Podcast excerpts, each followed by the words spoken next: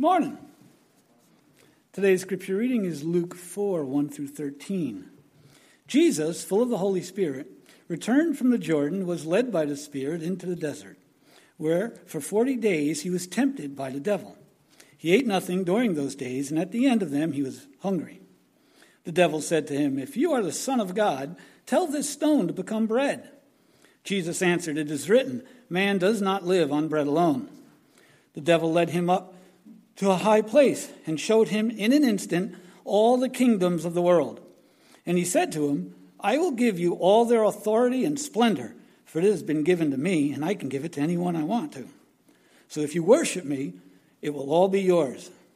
Jesus answered, It is written, Worship the Lord your God and serve him only.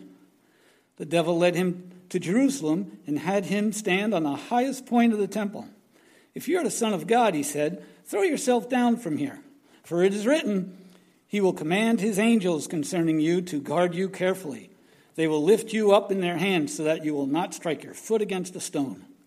Jesus answered, It says, Do not put the Lord your God to the test. When the devil had finished all this tempting, he left him until an opportune time. Thank you, Jim. Well, good morning. I, I maybe I'll uh, just take a moment and uh, introduce a couple of my friends who are with us this morning. Uh, I don't know if their spouses are here or not. I see. Yeah, here we go. Jordan and Casey. If you guys just stand up for a second, this is Jordan and Casey, and uh, Jordan and Casey and Peter. Where's Where's Peter now? Where's Peter? Okay, you guys can. I'm not going to make you stand the whole time, but it's just a real pleasure to have them here with us. Peter's uh, wife, Abby, is, is at a hotel room taking care of their sick kids. Uh, but we're just really excited that you guys were able to come here. Peter, I had the privilege of marrying both of them. No, I didn't marry them. I officiated. I, should, I got to work on how I say that.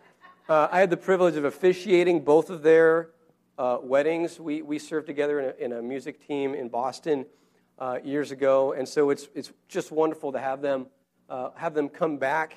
Uh, and it's, it's exciting. Actually, I'm hoping uh, Peter, actually, he's, he's playing. Some of you may have heard of the Gettys, Keith and Kristyn Getty. They wrote In Christ Alone and a number, number of other ones. Well, he's their bass player. And so they come every once in a while. And are you guys coming back next year? Probably at Christmas time. And we, a few of us went last year. I know Al went, and uh, a couple others went. I would love this year to get just a ton of people from our church to go. Are they you playing at Carnegie Hall again? That not a bad place to, to do a show.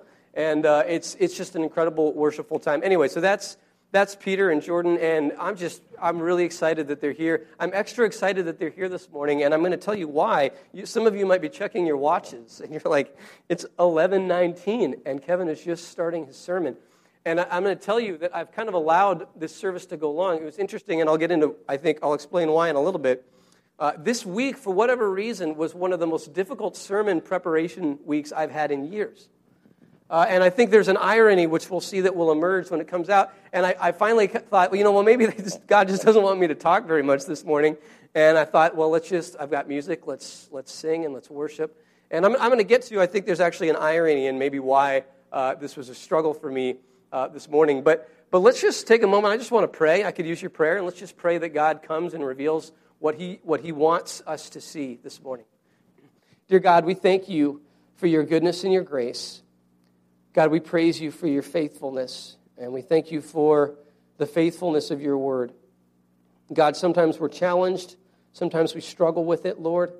Um, but God, I pray that we would always have the faith to know that underneath these words is pure love and pure grace that is designed to shape us into who you've called us to be.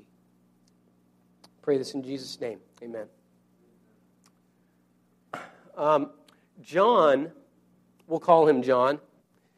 Uh, John is middle-aged, middle-aged guy, uh, successful career, sort of had his career uh, envisioned from when he was young, knew this is where I want to go, this is what I want to do, and and all of the pieces fell in line. All of the pieces just, just connected one after another. Got into the, the school he wanted to go to, the right graduate school, and, and, and just everything fell in line. And, and now he's got uh, a great, great job. uh, has wonderful family, house full of kids, just, just has everything that you would, would want to have, I think. And, and yet, when I spoke to him one time on the phone, he said, To be honest with you, I'm, I feel empty. Uh, I feel empty inside. I, I have uh, anxiety. Sometimes I can't sleep at night. Uh, sometimes I feel like uh, I'm, I'm like going crazy, like I'm losing my mind. That's John. Then there's Barbara. We'll call her Barbara. Uh, Barbara is a single, a single woman who uh, has jumped around a little bit career wise, job to job, and, and she shared with me once that there are times when she wakes up in the morning and she just doesn't want to get up. She just can't get up. She just would rather just put the covers over her head and just go back to sleep. She just feels like there's no reason for to live in some respects, just, just this complete emptiness.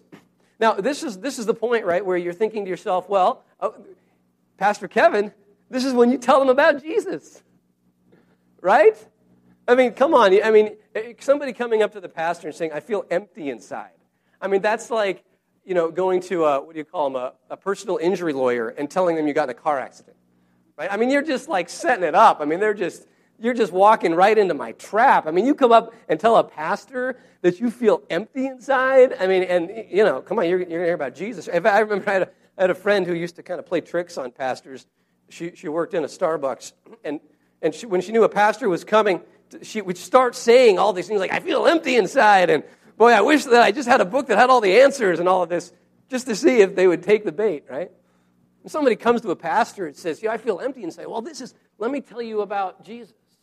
Let me introduce you. Let me allow you to enter into a relationship with God. That's what you need. right? So, so wouldn't I say that to, what were, I can't remember what names I made up for them. For, for John and Barbara, isn't that what I would say? Okay, well, here's the problem John and Barbara are Christians.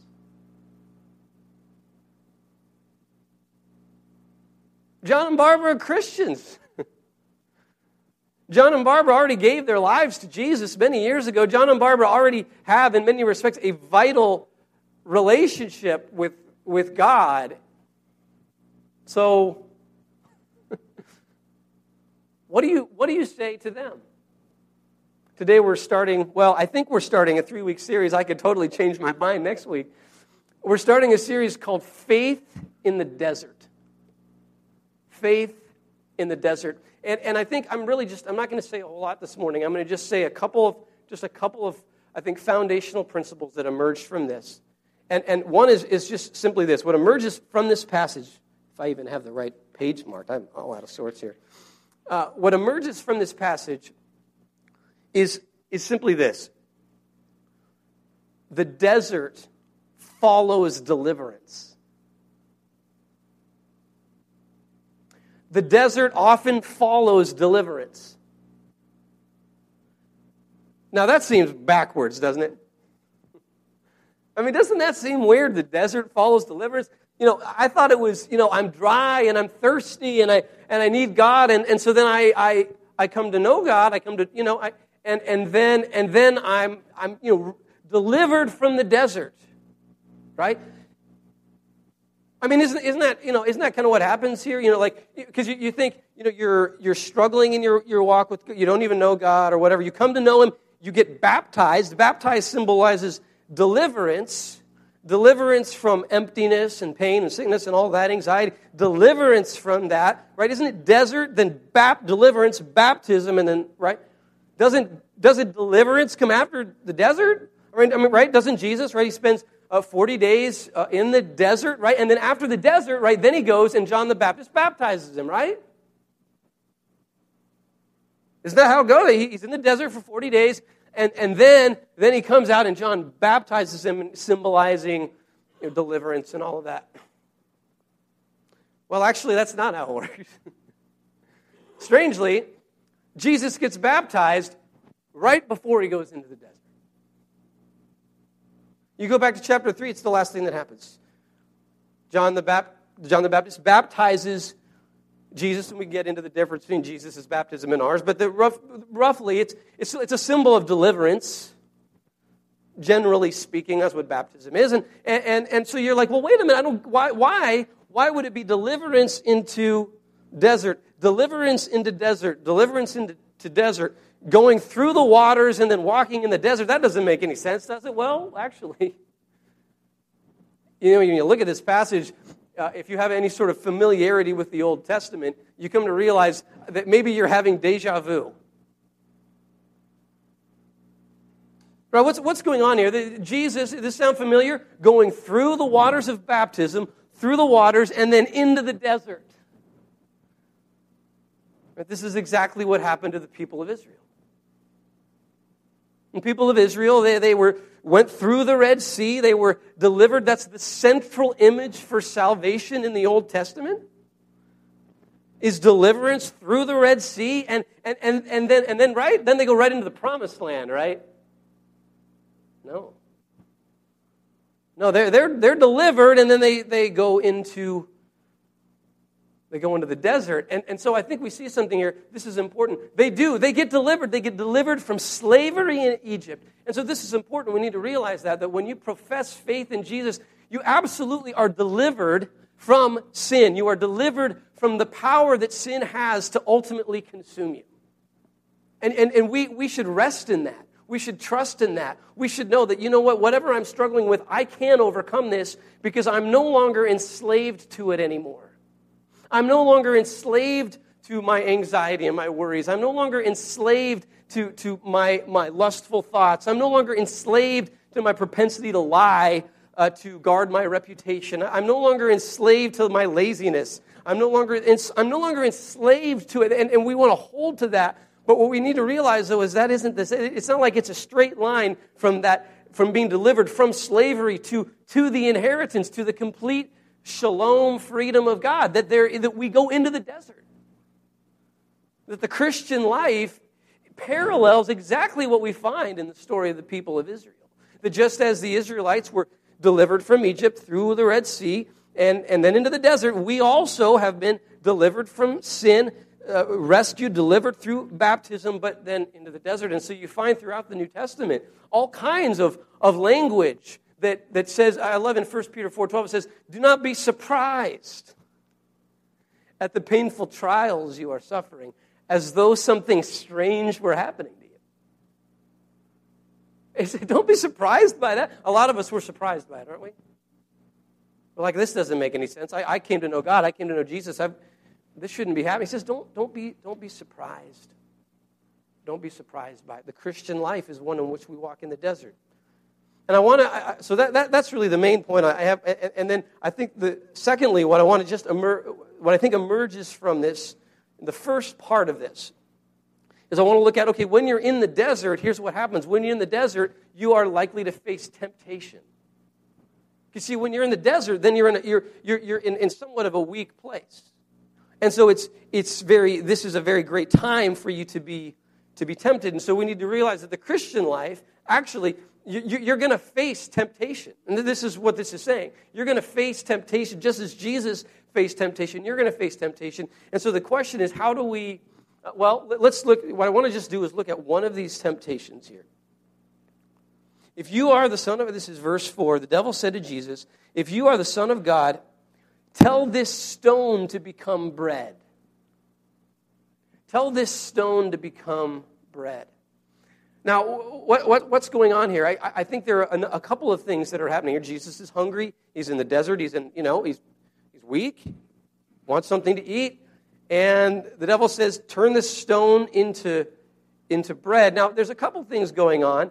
But what I want to highlight is I, I think the temptation that we can draw out of this is simply this it's the temptation to take matters into our own hands.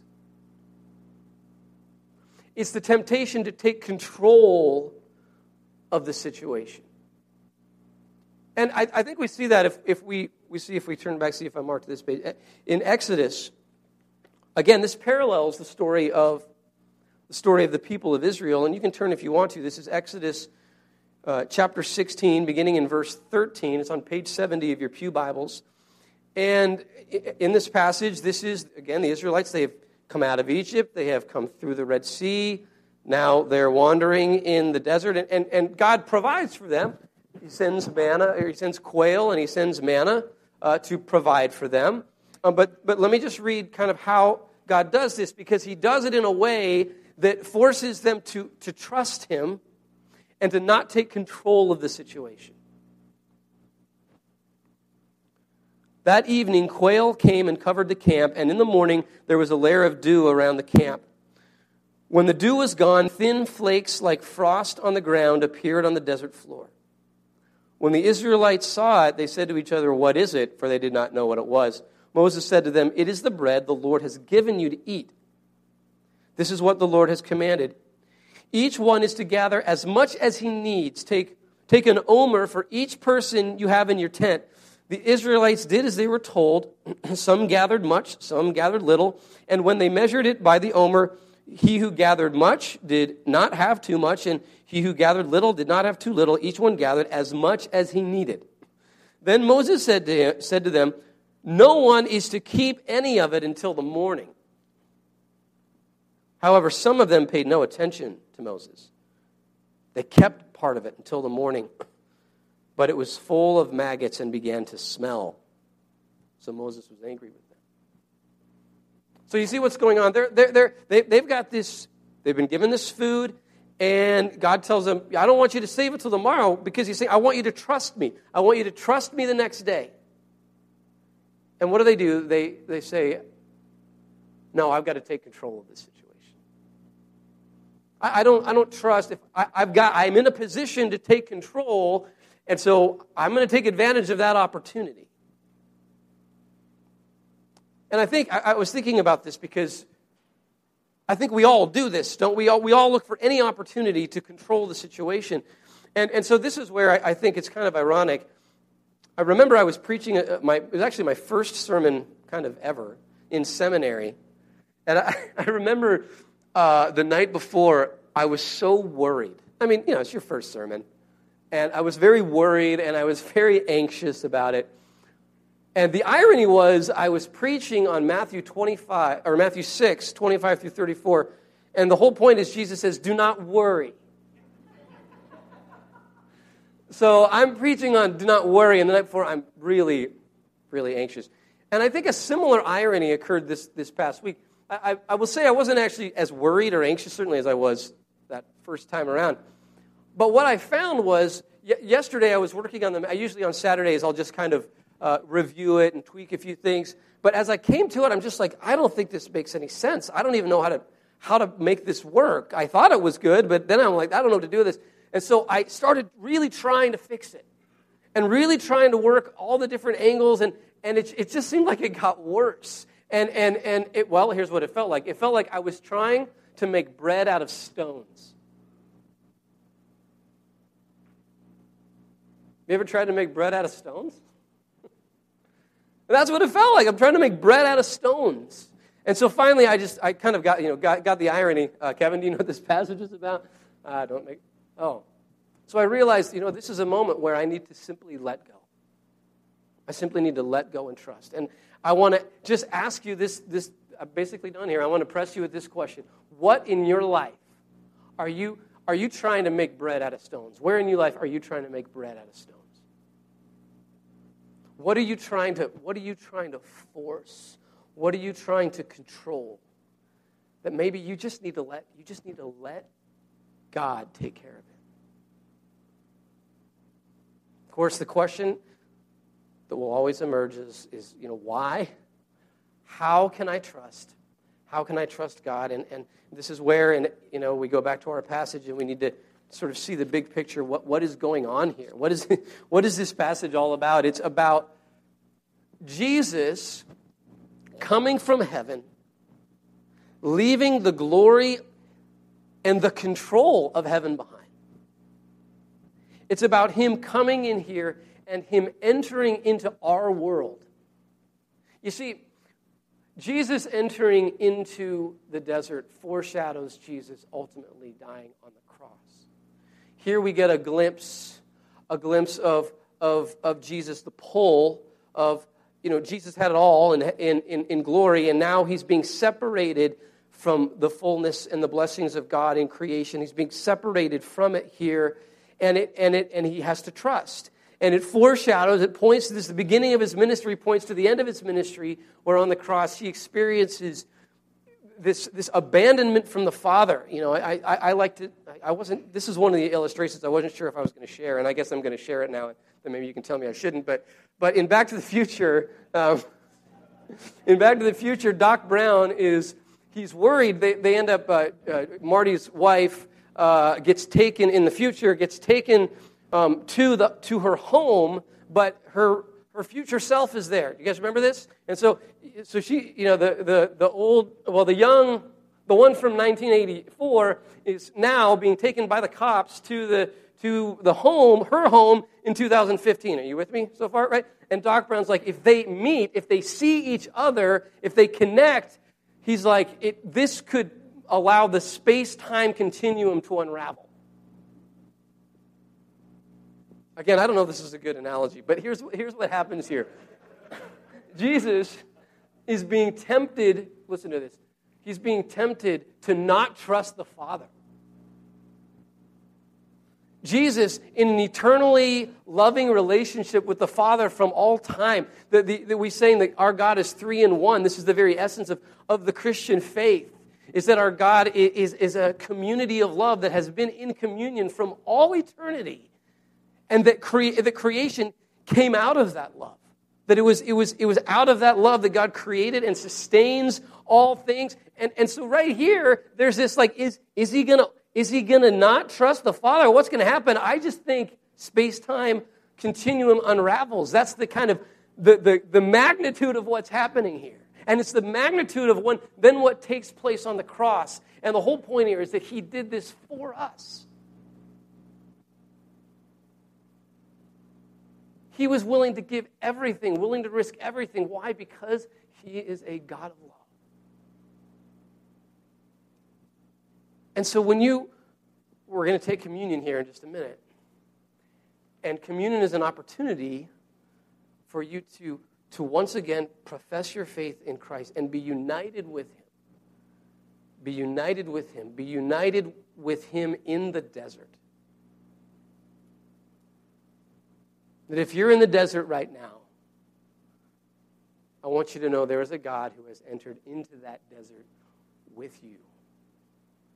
And if you cling to him, he will see you through. Let's pray. Dear God, we praise you. We praise you that you just give us enough for the day.